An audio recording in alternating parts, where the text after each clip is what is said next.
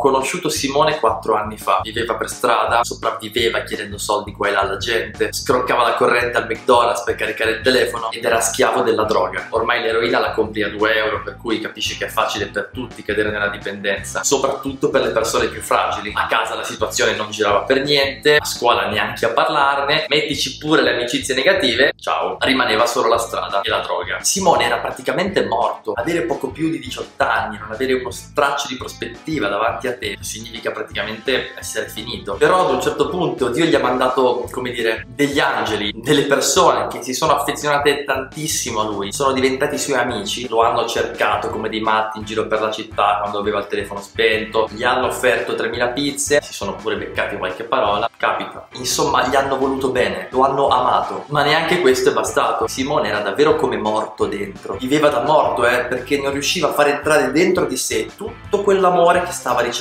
Anche se il tuo corpo vive, fai cose, vai in palestra, ma l'amore che ti circonda non ti entra dentro, non solo nelle emozioni, ma proprio nel modo di ragionare, nelle scelte che fai.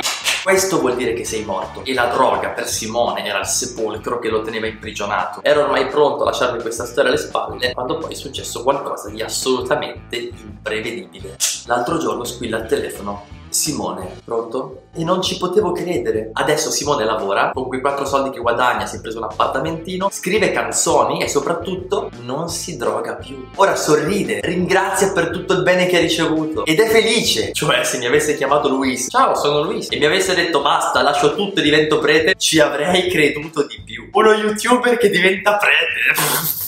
Simone non è più lo stesso, non è più dove l'avevo lasciato. Era morto e adesso è Cambiato? No, troppo poco direi. Rinato? No, perché le ferite della vita precedente se le porta tutte con sé. Risorto? Sì, Simone è risorto, come Gesù. Il Signore era davvero morto, sigillato nel sepolcro le donne vanno a piangere davanti alla sua tomba, i suoi discepoli tutti scappati. E invece risorge, viene fuori dal sepolcro, si rialza dalla morte e da lì si rialzano anche gli altri. I discepoli si caricano a mille, partono e annunciano il Vangelo in tutto il mondo. Un sacco di gente li vede così felici e dicono, beh, fighi sti cristiani e si convertono tutti, nasce la Chiesa e in 448 la fede, cioè la fede nel risorto, si diffonde in tutto il mondo e arriva fino ad oggi, fino a noi, fino a Simone. La resurrezione non è una cosa solo di Gesù, lui è stato il primo a risorgere, perché poi tutti potessimo risorgere con lui. Se Gesù è risorto, se Simone è risorto, allora puoi risorgere anche tu. Puoi alzarti dal sepolcro in cui la tua vita è bloccata. Su, beh, a volte ti basterebbe anche solo alzarti dal divano e smetterla di essere pigro,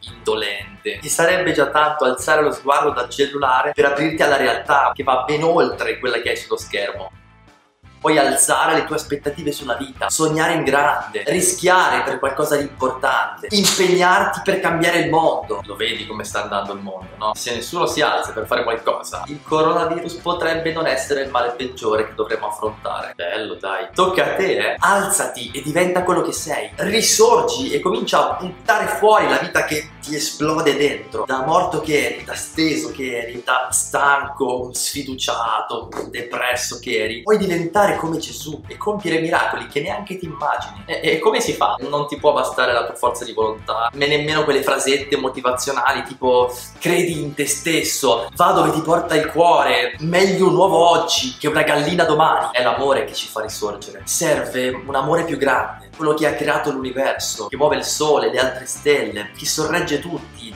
che è la pasta delle cose. E quando questo amore sconfinato si concentra su di te, te ne accorgi perché delle persone, delle circostanze ti stanno facendo capire che tu sei importante. Come te non c'è nessuno. Senza di te non si può fare. Beh, allora quell'amore è la potenza che ti può tirare su. Non c'è sepolcro da cui tu non possa venire fuori. Gesù è risorto dalla morte. Simone si è rialzato dalla droga. Ora tocca a te. Alzati. Ce la puoi fare. Perché come mi ha detto Simone, l'amore vince su tutto.